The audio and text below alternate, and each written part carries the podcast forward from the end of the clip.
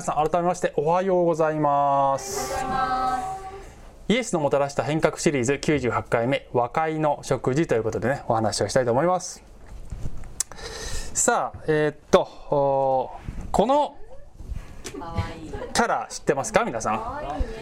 フランケンシュタインですね。いろんなアニメとか映画で用いられる、まあ、あのおなじみのモンスターキャラです。原作を読んだことありますか？皆さん。えー、原作は1818年イギリスの小説家メアリー・シェリーという人が 書いたんですけど、えー、当時のその内拍子の絵がこれ。怖 ってね。ねだいぶイメージ違うでしょ？でねあのふでねそのそこからいろんなこうフランケンシュタインというねこのキャラが作られていったんですけど実はフランケンシュタインっていうのはモンスターの名前ではなくてモンスターを作った科学者の名前なんですね。でモンスターには最後まで名前がないんです。で、えー、科学者はビクター・フランケンシュタインと言いましてスイスで生まれてそして素敵な両親とか兄弟たちに囲まれて幸せな家庭でね育つんですね。で、えー、科学者を志して、えー、当時の有名大学で自然科学を学ぶんですけど、まあ、そのうちその生命の謎を解き明かして自在に操りたいというそういう野心に駆られるわけですね。でも必ずしも悪い意図ではなくてそうすることで病気も苦しみもないそんな世界を作りたいという崇高な理想、えー、から始まっているで理想の人間という、えー、この設計図を完成させてでこの墓を暴いて人間の死体を手に入れてつなぎ合わせて、まあ、命を吹き込み人造人間を作るということにそうあの成功するわけですね。で、この作られた人間は、まあ、優れた体力と知性を持っていたんだけれども、あまりにも要望が醜かったんだね。で、えー、このモンスター、どこに行ってもその醜さゆえに人間たちから意味嫌われて、えー、石を投げられて、で、えー、この自己嫌悪と孤独に苛まれ、誰か俺を愛してくれよと、俺の友達になってくれよと、まあ叫びながらですね、さまよう。で、もともと結構優しい心を持ってるんだけど、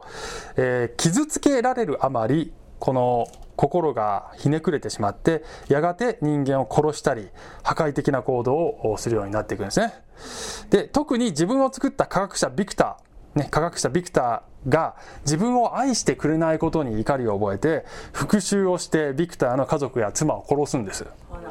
で、ビクターも今度は復讐し直してやるっつって、この怪物を殺すために旅に出て、その旅の途中で命を落とすんですけど、えー、その死んだビクターを、今度はこの怪物が見つけて、えー、そのムクロの前で泣くというね。えー、そして自分自身も自らの命を絶つ。ということで、えー、非常に悲しい悲劇の物語なのでありますね、これね。で、えー、科学者ビクターも怪物も、もともと悪い心があったわけではないのになぜこんな悲劇の結末になってしまったのかというとその発端は死人に命を吹き込むという本来は神にしかできないことができると思ってしまったところに問題があるんですね。でね、このモンスターの先ほど言った特徴は、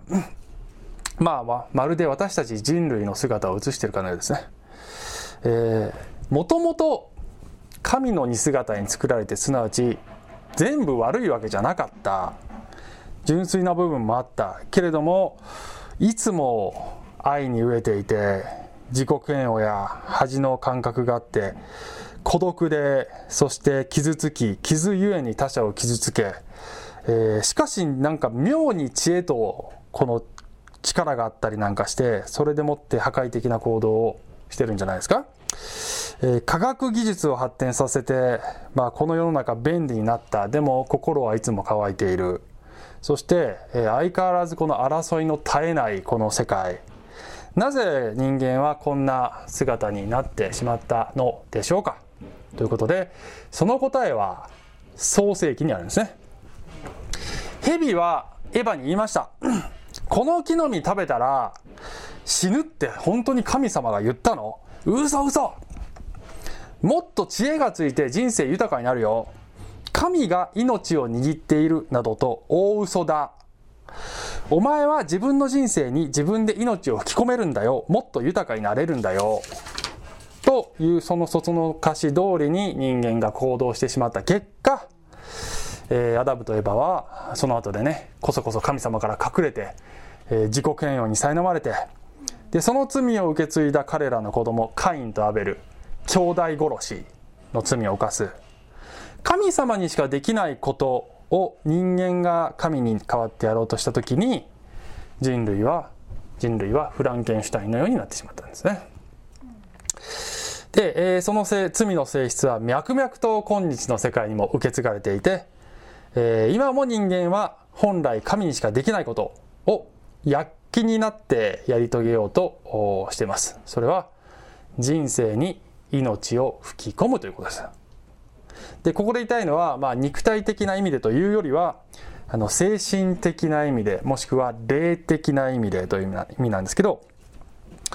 イエス様は、私が来たのは羊が命を得、そしてそれを豊かに持つためですというふうにおっしゃったんですが、あなた方に永遠の命を与えるよ。でも、地上の人生でもその命を、その命の豊かさをもう体験できるんだよ。と。でもそれは羊飼いである私にしかできないことであって、羊が独力でこのリア充を追い求めると、ね、リア充って分かりますか？最近ありますよね。リアル充実の略ですか？はい、あの人生すっごくうまくいってて充実しててキラキラ輝いてますっていうそういうものを、ね、見た目的には作れるかもしれない。しかし、えー、この内側は非常にいびつで歪んだ形になっているというようなことがあるかもしれません。えー、で今日特にフォーカスしたいテーマはですね皆さん、まあ、あなたの人生にもいろいろな挫折とか失敗夢が粉砕されるようなこと、恥ずかしい体験とか、えー、在籍感やあ自己嫌悪のそういう穴に落ち込んで、えー、立ち直れない、まあ、そういう過ちを犯してしまったとか、いうことがあるかもしれません。もうボロボロで心が完全に死んでしまっているという状態、そんな時があるかもしれない。どうやって復活するのかということですね。死んだあなたに命を吹き込むのは何なのでしょうか神様ですという話をしたいと思います。今日の話の結論はこうでありますね。正直さが癒しの第一歩ということですね。ね、あの、癒されたかったらまず正直になろうよっていうことなんですよ。皆さん体に悪いとこあってお医者さんに行くでしょ？で、お医者さんの前で、その悪いところをありのまま見せなかったらどうやって治すんですかっていう話でね。ね、ここをしたら痛いですか？って言われて、いや、痛くないです。みたいな。ね、見え、見え張ってどうすんだっていうことで、え医者であるイエス様の前で、え、格好つけないようにしようよということですね。はい。ということで今日はヨハネの21章前半を扱っていきますが、ちょっと長いので4節から入っていきたいと思うんですけど、そこに至るまでの話はごめんなさい。えー、前回の話ではですね、イエス様が復活した朝の出来事を大掴みにして話しました。で、えー、金曜日に十字架についたイエス様は、日曜日の朝に復活して、えー、弟子たちに姿を見せる。えー、一週間後にまた、えー、現れる。これ全部エルサレムで起こりました。ごめんなさいね。今日はあの、隣で建築ね、新しい建物を建ててるんで、だいぶちょっと、この、トンカントンカンいう音が入っちゃってると思いますけど、えー、ね、あの、ご理解ください。で、えー、なんだ、えー、でね、イエス様は最初から、蘇ったら、ありがとうございます。ちょっと喉。えっと、蘇ったら、あなたたちの故郷のガリラヤで会おうよって、えー、言っていたわけですけど、このイエス様の言葉、弟子たちは完全にスルーしていて、まあ、延々とエルサレムに留まってるわけだね。で、今日の箇所でやっとこのガリラヤに帰って、えー、そこでイエス様がもう一回現れるのを待つという、そういうシーンなんですが、えー、ペテロとヨハネをはじめとする7人の弟子たちがとりあえず、ここでは一緒に行動してます。で、えー、この過去数日間の怒涛のようなね、展開多分頭はだ だいぶ混乱していて、まあ、それをこのですねあの少しずつ整理しながら、えー、過ごしてると思うんですけど、まあ、これからどうなるんだろうかと。でいつ次イエス様現れてくれるのかと。このそれが分からず全くこの宙ぶらりんな不安な状態で過ごしている。でも飯は食わなきゃいけないということで、えー、ペテロが、じゃあ魚取りに行こうぜっつって漁に行こうって、えー、みんなで行く。でも一晩中頑張ったけど何も取れないというシチュエーションになる。まあ、彼らはもともと漁師だったんだけれどもイエス様と出会った時にあなた方はこれから人間を取る漁師になるのだよということで伝道者として召されていましたであのここで漁漁師に戻るっていうことがねまあこれはいいか悪いかっていうことをよく議論議論されるんですけどまあそこがね、この正解か不正解かじゃなくて、えー、どちらかというとこの弟子たちのこの時のこの心理、心情に注目していきたいんですよね。あの、特にペテロね。ペテロはイエス様の弟子として召されて、でもその歩みに完全に失敗したわけだね。あの、もともとね、ペテロが思ってたのは、イエス様これから王様になるんだ。そして、俺はその側近中の側近として高い地位につくんだと。自分にその資格があることを証明しますと豪語していた。あなたのために命も捨てますと。でも挫折して、えー、自信喪失している。アイデンティティがグラグラとしている状態なんだよね。で、えー、ペテロとしてはこの場面でもちろん飯も食わなきゃいけないので、えー、漁に行くということなんだけれども同時に、えー、きっとねあの気持ちとしてはかつて自分が得意であったことをもう一回確かめて自信を取り戻したいっていう気持ちもねやっぱりあったんじゃないかと思うんですよね魚があの網にがっつりかかってビチビチって言ってるあの感触あの感触で俺もまだまだ捨てたもんじゃないなってこう思いたいっていうのはあったんじゃないかと思うんですね。ところが夜通し働いても魚一匹取れないと。でこのボートの中でへたり込んでもう追い打ちをかけるようにしてこの落ち込んでいる、えー、疲れと徒労感がもう激しくて気持ちもクサクサしてるっていう感じだったんじゃないかなと思うんですけど私の想像ではね。その時に浜辺に人影が現れるということで、え、21章4節から読んでいきます。はいよろしいでしょうか。夜が明け始めていた頃イエスは岸辺に立たれた。けれども弟子たちにはイエスであることがわからなかった。5節。イエスは彼らに言われた。子供たちを食べる魚がありませんね。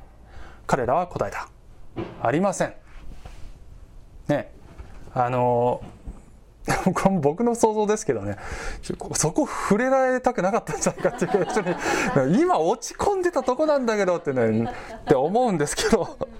ね。だからもうないよみたいな感じだったんじゃないか。それはもう皆さんの想像わかんないですよね。でこれも私の想像ですけどね。このイエス様の呼びかけの言葉これ意図的にプチ意地悪が入ってんじゃないかなって思うんですよね。っていうのはこれ魚魚がかからないようにしてるのはイエス様なんだよね。で自分がそういうふうにしておいて「魚取れた?」みたいな。これ一応あると思うんだけど、まあ、信信仰生活ではなんでこんなに神様意地悪なのって思うことありません？ね。神様ちょっと性格悪くないって思うことありません？私よくあります。けれどもですねその意地悪っぽく思え思えるのはそれを通して悟らせ、ね、悟らせたいことがあるわけですね。それは何だったのでしょうかということを考えつつ、えー、次に行きます。6節イエスは彼らに言われた。船の右側に網を打ちなさい。そうすれば取れます。えー、そこで彼らは網を打った。すると、おいたらしい数の魚のために、もはや彼らには網を引き上げることができなかった。ね。まあ無駄だろうなと思いながらも重い腰を上げましたと。なんとなくこの辺りから過去のある出来事の記憶がこう蘇りつつあったのかもしれません。なんかこういうパターン昔もあったよな、みたいなね。はい、デジャブ感が出てきてたんじゃないかな。あの、最初に彼らがイエス様、イエス様にね、従い始めた時に、これルカの5章の冒頭ですけど、夜通し働いて一匹も魚取れなかった。でもイエス様の指示通りにしたら大量にかかったという経験があったわけですね。で今回もその通りにしてみたら、えー、ビチビチとこの魚がかかったということでああイエス様じゃないと気づいたのはまず、えー、最初に気づいたのがヨハネだったということで、えー、7節ですね。7節。それでイエスが愛されたあの弟子が、ね、ずっと ヨハネはこれ自分のことをこういうふうに表現してるんですね。どんだけセルフイメージいいのって感じですけどね。いいよね。羨ましいこれね、えー、ペテロに「シュラー!」と言った。シモン・ペテロは「シュラー!」と聞くと裸に近かったので上着をまとい、えー、湖に飛び込んだ。もういかにもペテロね。直情型というかちょっとつ猛進というか。ね浮気来たのは多分そのイエス様の前に裸じゃ出れないっていうそんな感じだとは思うんだけどね。ねいきなり飛び込むかっていう感じですよね。8節。一方他の弟子たちは魚の入った、えー、網を引いて小舟で戻っていった。陸地から遠くなく200ペキスほどの距離だったからである。これ100メートル弱ぐらいですね。こうして彼らが陸地に上がるとそこには炭火が起こされていてその上には魚がありまたパンがあるのが、えー、見えた。もうちょっとね。イエスは彼らに今取った魚を何匹か持ってきなさいと言われた。シモン・ペテロは船に乗って網を陸地に引き上げた。網は153匹の大きな魚でいっぱいであった。それほど多かったのに網は破れていなかった。イエス様もう魚持ってんじゃんみたいなね。どうやって取ったの？分かんないけど取れるんじゃんイエス様自分でっていうことじゃない？でそこに弟子たちの取った魚を加えたんでしょ？つまりイエス自身が取った魚とプラス弟子たちが自力では取れなかったけれどもイエス様が弟子たちの賜物を用いてイエスが導くことで取れた魚とこの2つを組み合わせたってことなんね。で、えー、なんかね、ここに象徴的な意味があるような感じもしますね。神の国の収穫というものは自分たちの私たちの努力や自力では取れない。魂を獲得するには、えー、ためにはね、イエス様ご自身だけでもできるっていうことね。イエス様自分で魂獲得できるでも多くの場合私たち人間の賜物を用いてそれをされる重要なことはイエス様の導きと助けがなかったら私たちは無力であるという自覚ですねなぜイエス様の指示の前は魚が取れなかったかというとそこにあるレッスンはこの魂を勝ち取るということのその原則がここにねあの示されてるような感じがしますね。で他にもイエス様教えたかったことがあると思います。それも考えつつ先を読みます。はい。12節から14節イエスは彼らに言われた。さあ、朝の食事をしなさい。弟子たちは主であることを知っていたので、誰もあなたはどなたですかとあえて尋ねはしなかった。イエスは来てパンを取り、彼らにお与えになった。また、魚も同じようにされた。イエスが死人の中からよみがえって弟子たちにご自分を表されたのはこれで3度目である。これですでに3度目である。ね。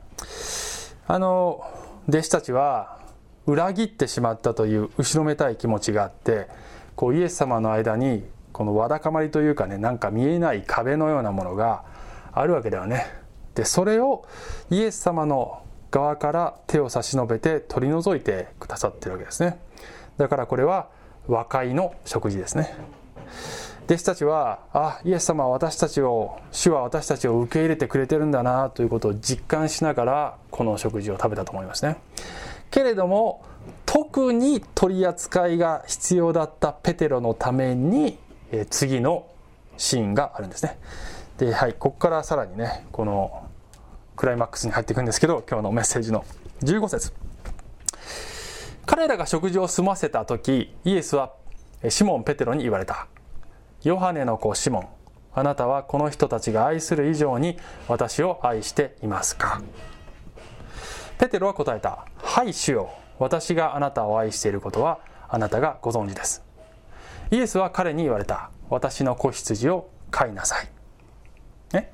えー、この同じパターンでここから3回続きます。で、えーこの1回目だけの質問でイエス様はこの人たちが愛する以上にという言葉を使ってるんですけどこれは以前ペテロが私は他の弟子がつまずいても私だけは大丈夫ですよ。彼らよりも私は優れてます。彼らよりも高い位置にいます。高い地位にふさわしいものですということを証明しようとしたすなわち他人よりも抜きんでることでイエスへの忠誠をこう証明しようとするそういう姿勢だった。今もそういう気持ちですか？とイエスは問われたんですね。でもペテロの答えにはそれが入ってなかったんですね。ここでは。彼は砕かれてただ「はい愛してます」ということだけを答えてるんですね。で子羊を飼いなさいとイエス様おっしゃってるんですが以前の魚を取るという伝道者のイメージからここでは羊を飼うという牧会のイメージが付け加わっている両方この使命が与えられているということですねで、えーと、皆さんご存知かもしれませんけれどもここでポイントとなってくるのが「愛する」という言葉のギリシャ語の、えー、ね、言葉ですね。えっと、今ちょっと黄色の文字を入れましたけどえイエス様の最初の質問では「私を愛していますか?」は「アガパオ」ですね。アガペという言葉の方が馴染みがあるかもしれません。アガパオ動詞はね。えー、ペテロは答えた答えはフィレオ。はい、フィレオしていますと答えた。で、この2つの比較は、えー、アガパオという言葉、まあ、神様があの持っておられる完全な愛。対してフィレオはどちらかというとこの人間同士の友情のようなものというふうに言われている。アガパオは自己犠牲による無償の愛。フィレオはギブアンドテイク。すなわち見返りを求める、あなたが良くしてくれるから私もよくできるよというそういう愛。アガパオは意志による愛。フィレオは感情や感覚的な愛というような特徴があるわけですね。でイエス様があなたは完全な愛でもう無視無視の、ね、無視って私がないという意味のあの無償の愛で私を愛ますか？愛しますか？命がけで愛しますか？と答えたらペテロはあのはいフィレオですというふうに答えるわけですね。で、えー、次にまたイエス様は16節。イエスは再び彼にヨハネの子シモンあなたは私を愛してつまりここでもアガパオですね。いますか？と言われた。ペテロは答えたはい主よ私があなたを愛していることはフィレをしていることはあなたがご存知ですイエスは彼に言われた私の羊を牧しなさい、えー、子羊じゃなくて羊になっているのは霊的に成長した、まあ、霊的に幼子でだけでなく成長した羊も両方牧しなさいという意味になってきてるわけですね。で17節を見るとイエスは3度目もペテロに、ヨハネの子シモン、あなたは私を愛していますか？今度はイエス様はフィレをしてくしていますか？と、えー、問われました。ペテロはイエスが3度目もあなたは私を愛していますか？と言われたので心を痛めてイエスにイエスに言った。主よあなたは全てをご存知です。あなたは私があなたを愛してフィレをしていることを知っておられます。イエスは彼に言われた。私の羊を飼いなさい。ね。で、えっと、ね、これちょっと後でまたクローズアップしたいんですけど、あの、ここでちょっと確認したいことは、ここの、えー、17節のね、2行目の、ペテロはイエスが3度目も、あ、こうだね。はい、今、ハイライトしました。ペテロはイエスが3度目もあなたは私を愛していますかと言われたので心を痛めてというところの愛してはどちらでしょうかというクエスチョンですね。わかるかなここの愛しては言語ではアガアガパオでしょうかフィレオでしょうかどちらでしょうか意外と難しくないこれ。はい、アガパオだと思う人。はい、一人。あ2人。フィレオだと思う人。1人。もう1人は放棄わからない。答えはフィレオです、ね、なんかおかしくない？ですこれ。イエスが3度目もフィレオって聞いたんですか？3回聞いたんですか？聞いてないよね。イエス3回フィレオって聞いてないでしょ？だから不思議じゃないですか？ね。なのでこれは私はあの訳がおかしいと思います。これは訳がおかしいと思います。でねギリシャ語の専門家とかじゃないので、ね、こういうことを言うのはちょっとね特に2017年版にケチをつけるとちょっと勇気がいるんですけど。これは3度目はこう聞かれたのでと訳すべきところだと思うんですよね。でねあのここはイエス様を自分のレベルまで自分のこのねあのところまで引き下ろ引き下げ引き下ろしてしまったことに対してイエス様が自分に合わす自分イエス様を自分に合わせさせてしまったことにペテロは心を痛めてると思います。でねちょっと細かいんですけど16節の2回目のところは「再び」って言葉入ってるでしょ？イエスは再び彼に。これは同じ言葉だから再びっていう英語で言うアゲインにあたる言葉がギリシャ語に入ってるの。でも17節の方はその言葉はなくて単に3度目に聞いたっていう言葉になってるの。だから流れからするとこれは3度同じことを聞いたからじゃなくて3度目はこう聞かれたからっていうふうに訳すべきだと思ったんだけど日本語のほとんどの訳は3回同じこと聞いたからっていうニュアンスになってるの。で、えギリシャ語のあの細かいニュアンスをね翻訳してる小訳聖書っていうのがね詳しい訳と書いた小訳聖書っていうのがあってウッド先生が持ってたので送ってもらったの。そしたらこの黄色のところはこうなってるのね。ペテロはイエスが3度目にはかっこそのような言葉で私を愛しているかと尋ねられたというので悲しんだ。気に病んだ。わかる？だからこれを見て「よっしゃー」みたいな「ほら見て」つって感じになったんですけど私はね。あのねあのその方が流れとしては自然だと思うんですよでねあのなんでこういう細かいことが重要かというとここを正確に訳すということはこの言葉の変化に大きなポイントがあるっていうことなんですよ。でえっとあの別の解釈で皆さんお聞きになったことあるかもしれません。あのこの福音書はギリシャ語で書かれているので実際にイエスが話していたアラム語もしくはヘブル語ではそういう言葉の違いはないのでこの言葉の違いを論じるのは無意味だという解釈もあるんです。これは文学的な表現なんだという考え方もあるんですが、えー、その解釈に敬意を払いつつも、ね、あの私はこれはやっぱり一般的に言われているようにギリシャ語のこの言葉の違いに意味があるつまりイエス様がもともとの言葉でもそういうニュアンスで会話をしていてそれをヨハネがギリシャ語で表現したらこうなるというふうにあのちゃんとそこに意味を持たせて訳してると思う。思うんです。なのでその前提でちょっとね後半の、えー、あの適用の部分に入っていきたいと思います。後でここちょっともう一回クローズアップして考えますけどね。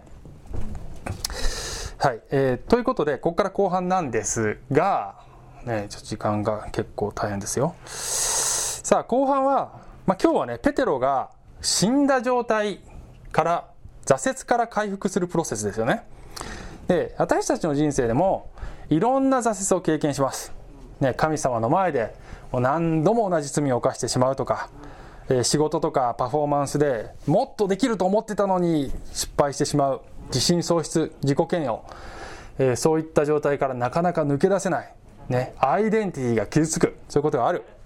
どうやって挫折から回復するのか、はい、3つ考えたと思います、ね、1つ目。偽の薬で自分の心をごまかさないですね。偽の薬で自分の心をごまかさない。ね。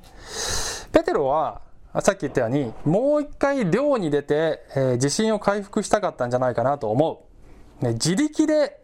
魚が取れないように、でもイエス様はしちゃったんだよね。ここでね。それはなぜかというと、その方法で自信を取り戻してもらっちゃ困るわけですよ神様的には。えー、もしここで自力で魚が大量に取れていたら俺まだまだいけるよって思っていたんだけどそれだったらフランケンシュタインになっちゃうわけ。つまり死んでしまった自分に神でなく自分の力でもう一回命を吹き込んで俺の人生充実してると納得しようとすると短期的には気分回復してもあの根本的な、ね、心の底の解決にはならない。でその、ね、偽の自信でもってもしかしたらすごいことができてしまうかもしれないんだけど相変わらず心が虚しかったり病んでたりするっていうふうに、なることがあると思うんですね。あの最近の私の体験ですけど、あの私ね結婚式の知識結構してるんですけど、まあ、近くのホテルからね、え仕事をもらってやってるんですでこのホテルはお客様からアンケートを取って、まあ、顧客満足度カスタマーサティスファクションね CS を集計して分析するんですよね。で新郎新婦だけじゃなくて参列者からも広くその集めて、えー、その中にはいろんな項目があってそのねスタッフスタッフの応対はどうだったかとか式場の雰囲気はどうだったかとかそれにまあ7段階で点数をつけるんですお客さんね。でそれを集計してこのポイントはこれぐらいのその平均値になった今年はとかっていうふうにやってできるだけいいサービスをね提供しようとこう日々頑張ってるわけですがその項目の中に牧師の話はどうだったかという項目があるわけ。つまりそこで私のあの得点が決まるわけね。今年あなたの平均点何点でしたってなるわけ。でこれはシビアだよ皆さん。ねはい。で、えー、それその点がねまあ言うなれば会社にとっての私のあの存在価値を、まあ、表してるわけ。でそれは、まあ、ホテルとしては単にそのあの見せかけだけの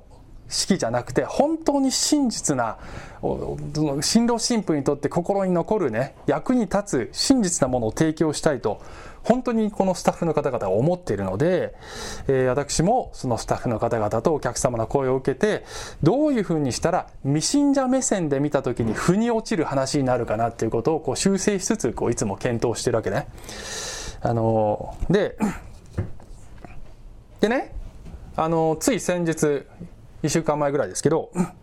あの式をやったんですね一本ね。ですっごい感動的な式もう神父も泣いてもうご両親も泣いてね。もう感動的な。で僕も、まあ、あの僕の手柄じゃないけどでもまあまあそれなりにいい仕事ができたかなというふうな気持ちでスタッフの部屋にその後で戻ったら、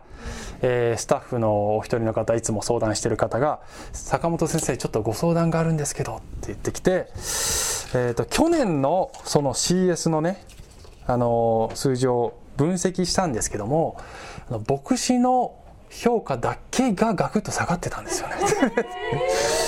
でえっ、ー、とまああの時に話をねこう変えたじゃないですかと。その前の話の方が良かったんじゃないでしょうかと。ね、3つのポイントのうち最後のポイントを変えましたよね。あのポイントがちょっと今分かりにくくなっちゃってるんじゃないでしょうかって言って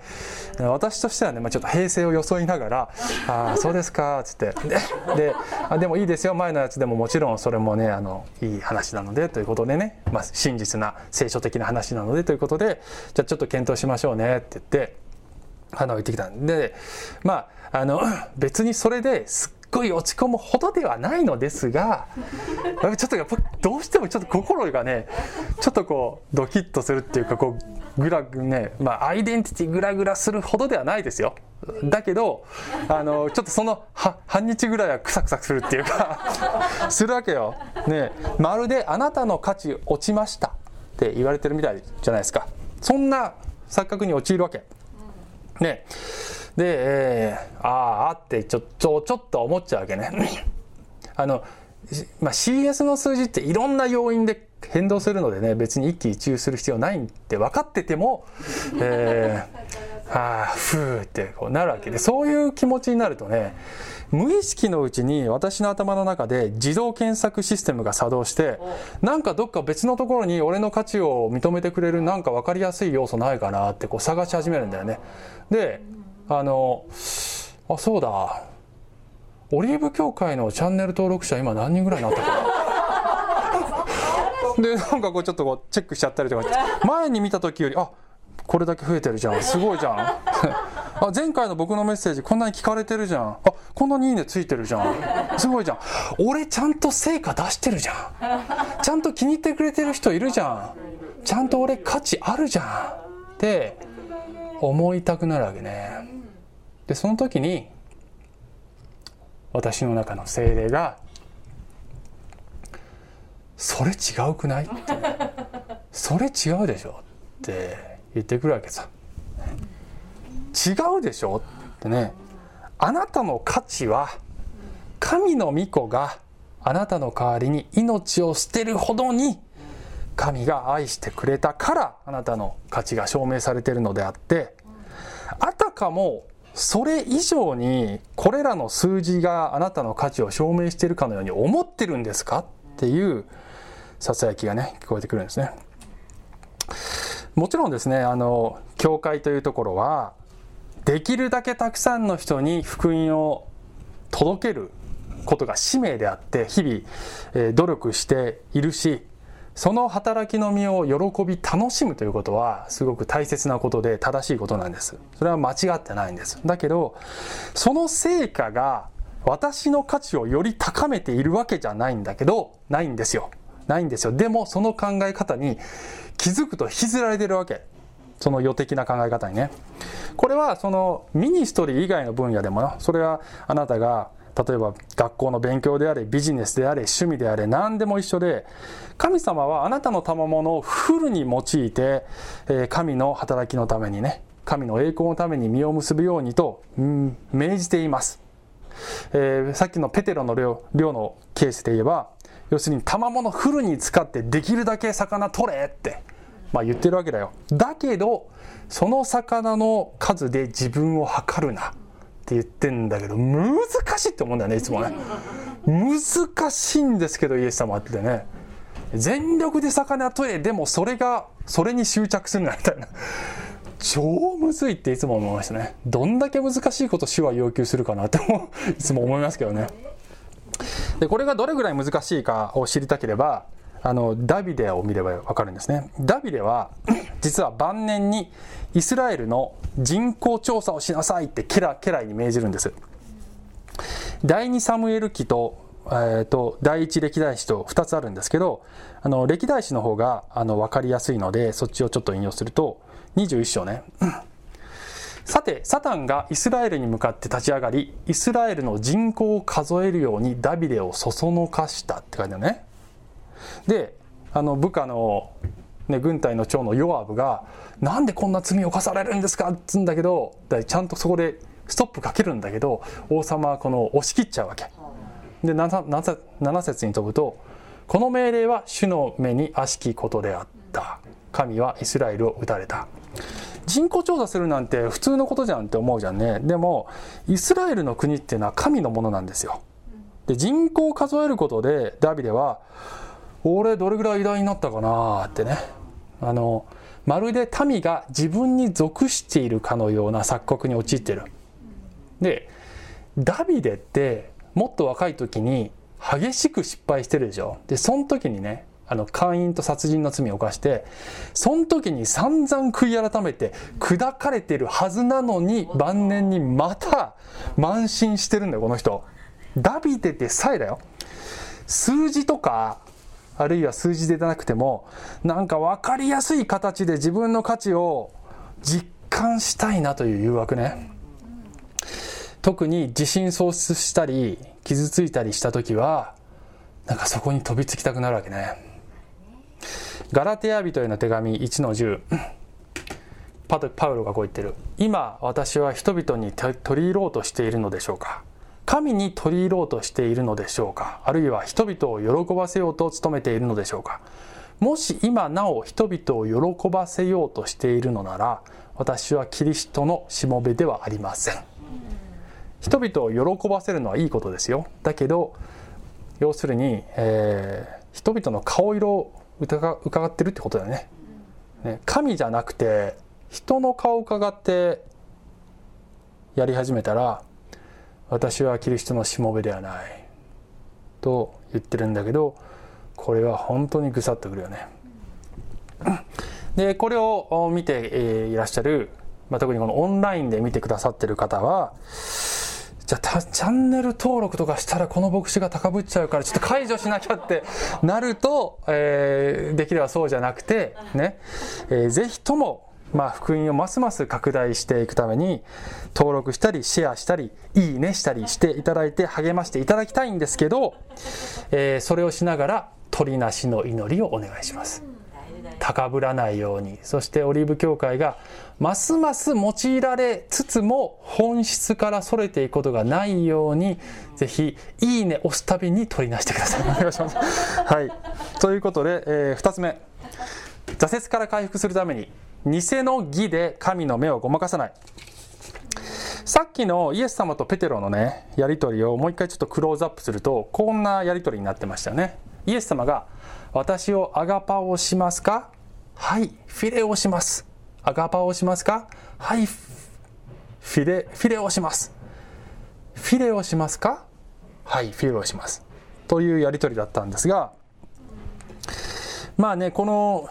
なんとなくこう日本語的に言うとこれ私のなんか感覚ですよ。こんな感じかなとあなたはもう命がけ全身全霊で私を愛しますか？って聞かれてはい大好きです。みたいな そんなこうちょっとこう感情的なねあのあなたは命がけで愛しますか？ってもう一回聞かれてあはいだだだ大好きです。ペテロ大好きか？はい大好きです。みたいな雰囲気かなと私はちょっと思ってるわけ個人的にね。でペテロは以前は命を捨てても従いますって言ってた。すなわち以前は俺アガパオできますよって言ってたわけですよ。ニュアンスとしてはね。でそのペテロがね大失敗してその直後にね裏切っといて今度こそアガパオしますよって言っても説得力ゼロって自分で分かってるわけだよね。気持ちとしてはそう願ってるし、決心してるんだけど、前回だって俺決心してたけどダメだったじゃんって。ね、自分を過信することの危険とか、その無意味さが分かっている。なぜ無意味かというと、最初からイエス様全部お見通しだからね。だからペテロは、あなたは全てをご存知ですって言って、もうありのままで出てるわけだよね。私よりも私のことをあなたの方がご存知ですよね。イエス様がっかりしたでしょうかね、ペテロの答えに。今度こそちゃんとしますよって言ってほしかったですかね、イエス様。逆だと思います。むしろ自分がどれくらい弱いかっていうことを自覚してそのままの姿でイエスの前に出ているペテロの姿がイエス様は嬉しかったと思いますねでポイントはペテロが「いいえ」って言ってないってことですね「はい」なんですよ。やっぱり「はい」なんですよ「はいフィレオです」って若干矛盾してんだけどでもこれがねあのこんな愚かな自分だから従っていけませんって言ってんじゃないんだよね。それはユダだったんです。以前話しましたけどユダはあの罪を自覚したけど在籍感に耐えられなくて自分で自分を罰したんですね。でペテロはこんなものだですけど、ね、こんなものですけどそれでもあなたの弟子でありたいんです。っていうそういう姿勢を示した時にイエス様が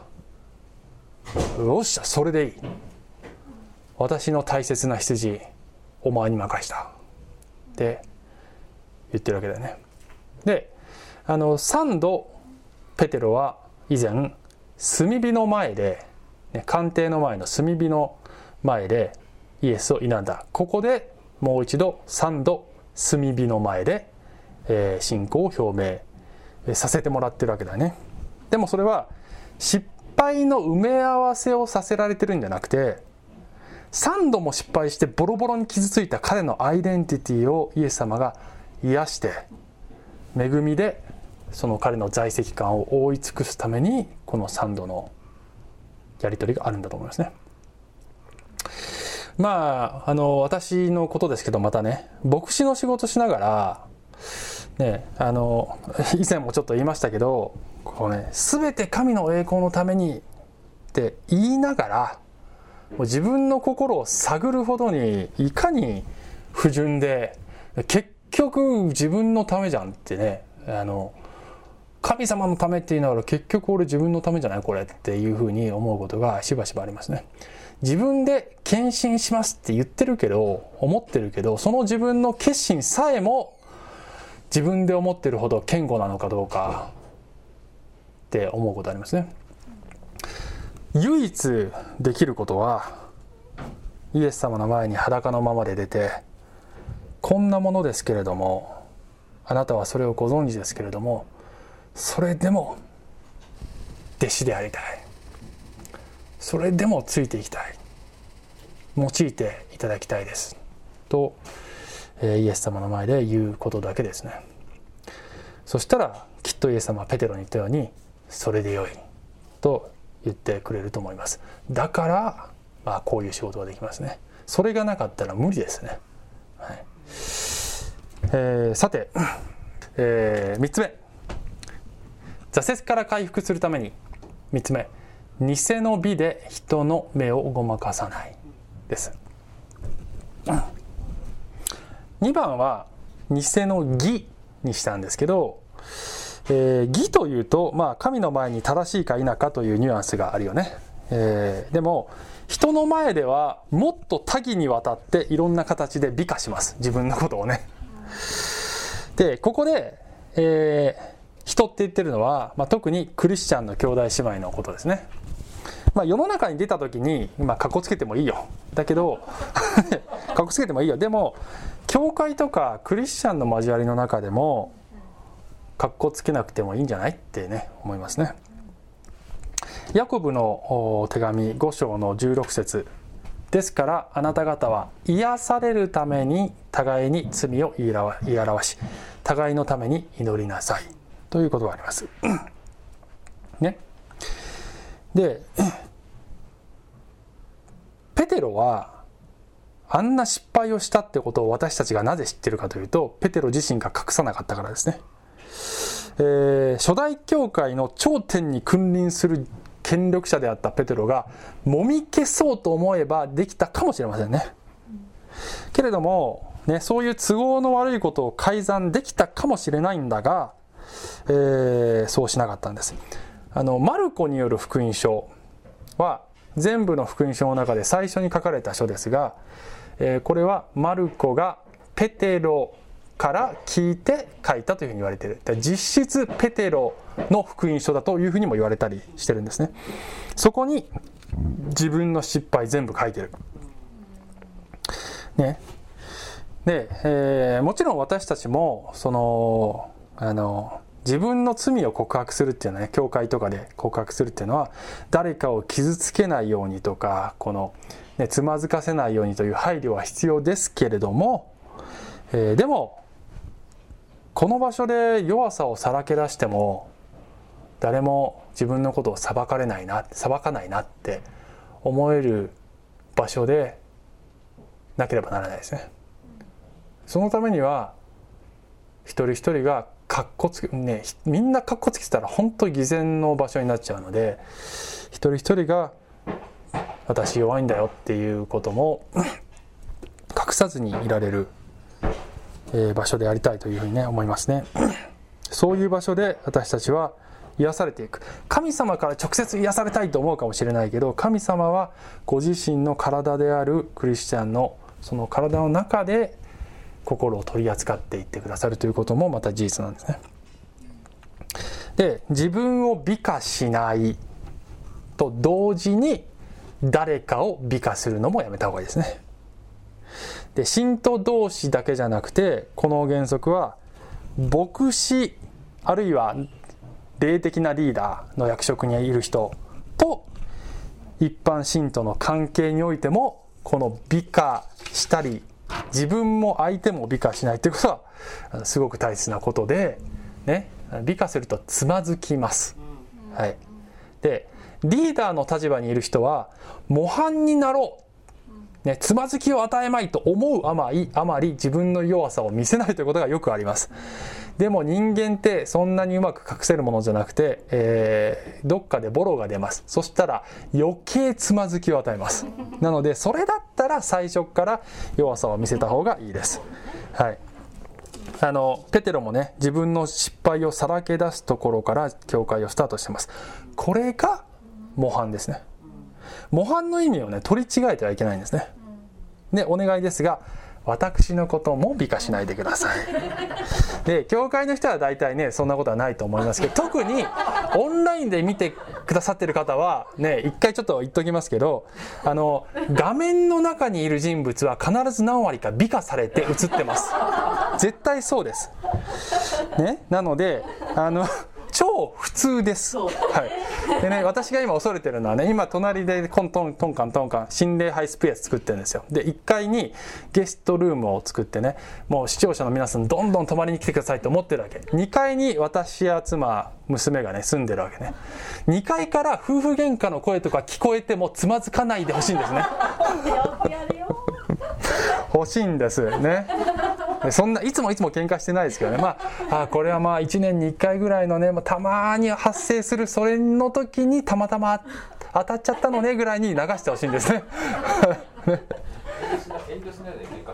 ね、あそう私たちも遠慮しないで喧嘩するから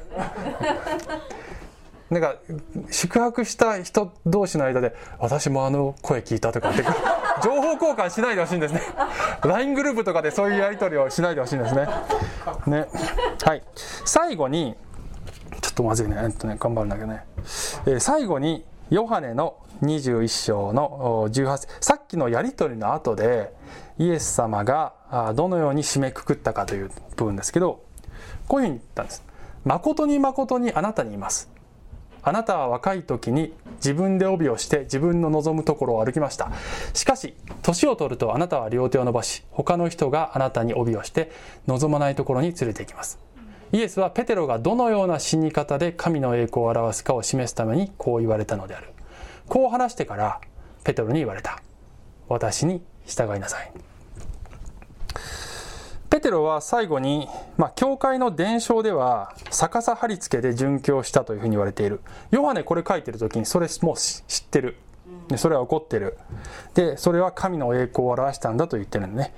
ね。でイエスはこの時もそれ予告してるって言ってるんですよね。あなたの最後は悲惨な結末になるよって皆さん言われたいですか？普通は言われたくないと思う。でもこの時のペテロには大きな勇気を与えたと思います。なぜかというと、ペテロは一度イエスのために命を懸けるというシチュエーションで失敗したんだよね。だからこの場面でも、私今度は命かけれますって言えないわけ。自信がないわけ。でもイエスは、あなた次、ね、命かけるそういうシチュエーションになった時に、君絶対大丈夫だからって。あなたは今度必ず完璧パスするからって言ってくれてるわけだよね。あなたが正直で謙遜であるならばそういう域にあなたを成長させるのは私だよって言ってくれてると思います。これを聞いてる皆さんがもし私は聖書の要求しているクリスチャンの姿になかなかなれないな慣れていないなって落ち込むことがあるならばそのままでイエス様の前に出てください。そのままで出てこんな私ですけどどうか用いてください。って言ってみたらいかがでしょうか。最後第一ペテロ5の6ねペテロがこう書いてます。ですからあなた方は神の力強い見てのもとにへり下りなさい。神はちょうど良い時にあなた方を高く上げてくださいます。はいお願いします。神様ありがとうございます。私たちは本当に移ろいやすい、えー、ものですけれども主はそのありのままの私たちを受け入れてそれが全部分かって失敗も何もかも受け止めてその上で、えー、私のために働きなさいと言ってくださっていることありがとうございます、え、どうぞ主が私たちを成長させてくださって、えー、アガパオにはなれないけどでも一歩一歩そこに近づいていくことができるように助けてください。イエス様の名前によってお祈りします。アーメン。小淵沢オリーブ教会には聖書の言葉を多くの人に届けるためのさまざまなビジョンがあります。あなたもこの働きに参加してみませんか？献金はこちらのアドレスにて受け付けています。インターネット送金サービスまたは口座振込に対応しています。